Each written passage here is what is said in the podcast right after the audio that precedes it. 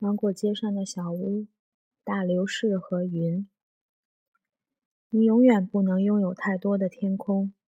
你可以在天空下睡去，醒来又沉醉。在你忧伤的时候，天空会给你安慰。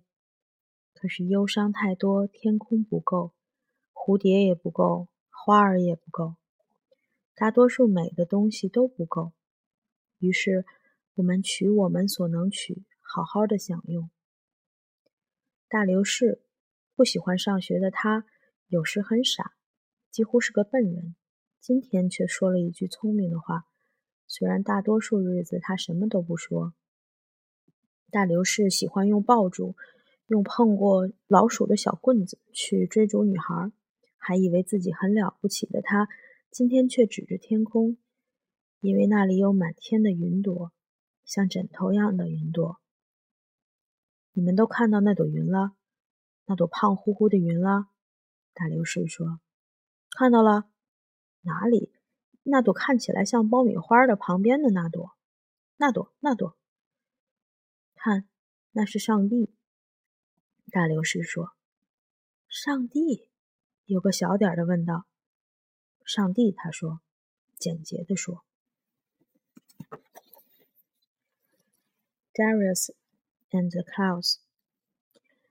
You can never have too much sky. You can fall asleep and wake up drunk on sky.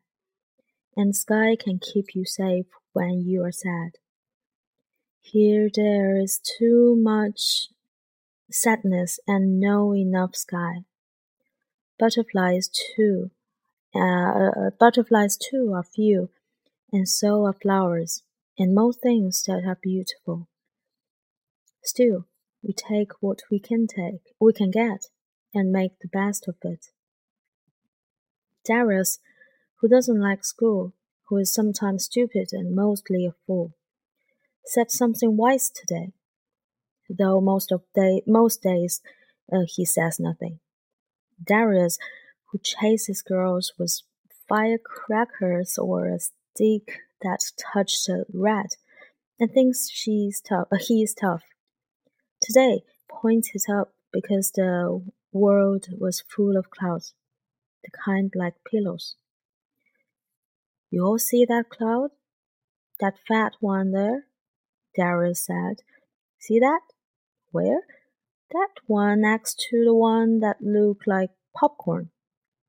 That one there, see that? That's God. Darius said. God? Some somebody little asked. God, she said, he said, and made it simple.